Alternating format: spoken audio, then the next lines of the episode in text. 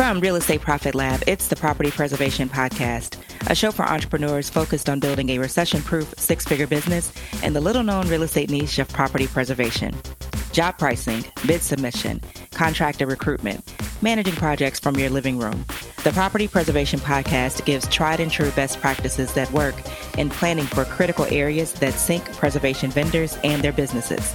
Learn from a property preservation pro who has successfully navigated the contracting process with industry gatekeepers and built a multiple six figure per year preservation business that has generated close to $2 million over seven years. I am Danielle Pierce, and this is the Property Preservation Podcast. Hello, hello, hello. I am Danielle Pierce, the founder of Real Estate Profit Lab and your host for today's segment of the Property Preservation Podcast. Join us on this episode as we dive into zombie foreclosures. What does it mean and why should it matter to your business? Let's get started.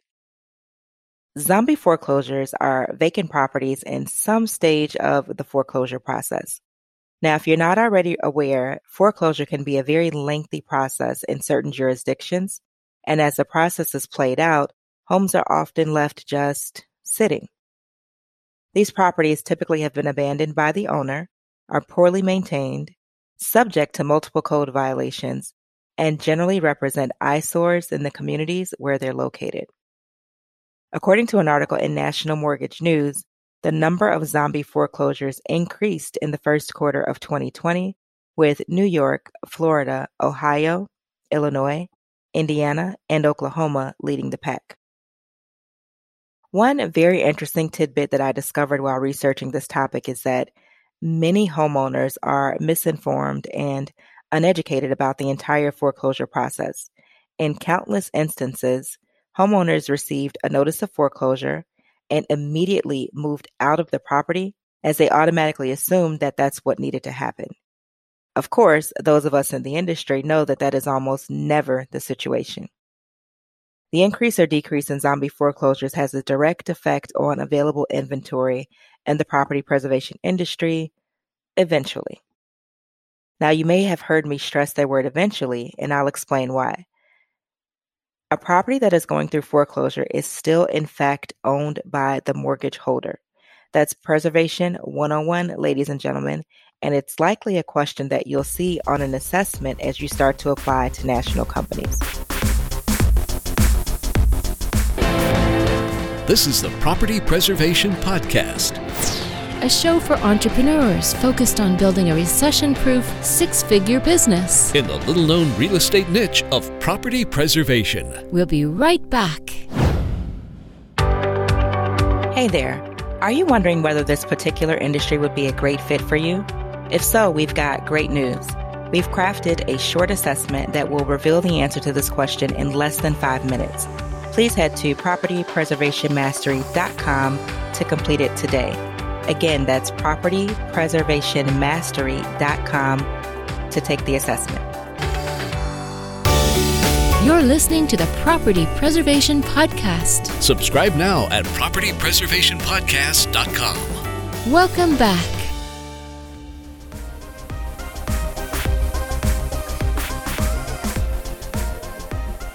Like many of you, I was under the false impression that an abandoned, rundown property automatically equated to a foreclosed property.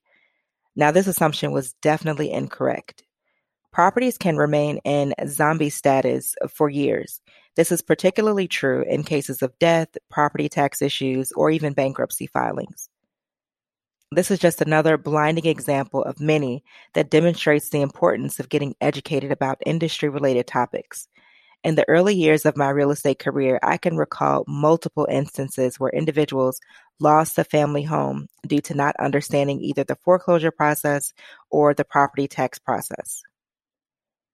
The number of zombie foreclosures has increased over the last 12 months, and many industry insiders expect that percentage to continue to rise.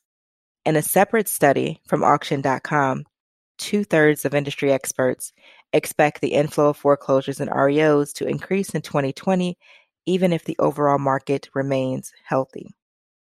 One huge culprit for that rise is government backed loans, which have gradually gotten riskier over the years. Now, we're going to spend some time diving into that increase of risky government backed loans in a future episode. Moving forward, it is important to understand the effect that zombie foreclosures has on the overall industry. More and more cities are cracking down and issuing fines for poorly maintained properties. Banks and servicing companies are going to need a way to address the needs of these properties while still remaining compliant with the foreclosure laws. They're no longer going to get away with not servicing these properties as they have in years past. I mentioned earlier that New York was leading the country in zombie foreclosures, and not surprisingly, they're also leading the pack in terms of assessing fines and violations to non compliant banks. Thanks for tuning in. Until next time. From Real Estate Profit Lab, this was the Property Preservation Podcast, a show for entrepreneurs focused on building a recession proof, six figure business in the little known real estate niche of property preservation. Join us next episode as we share tried and true best practices that work and planning for critical areas that sink preservation vendors and their businesses.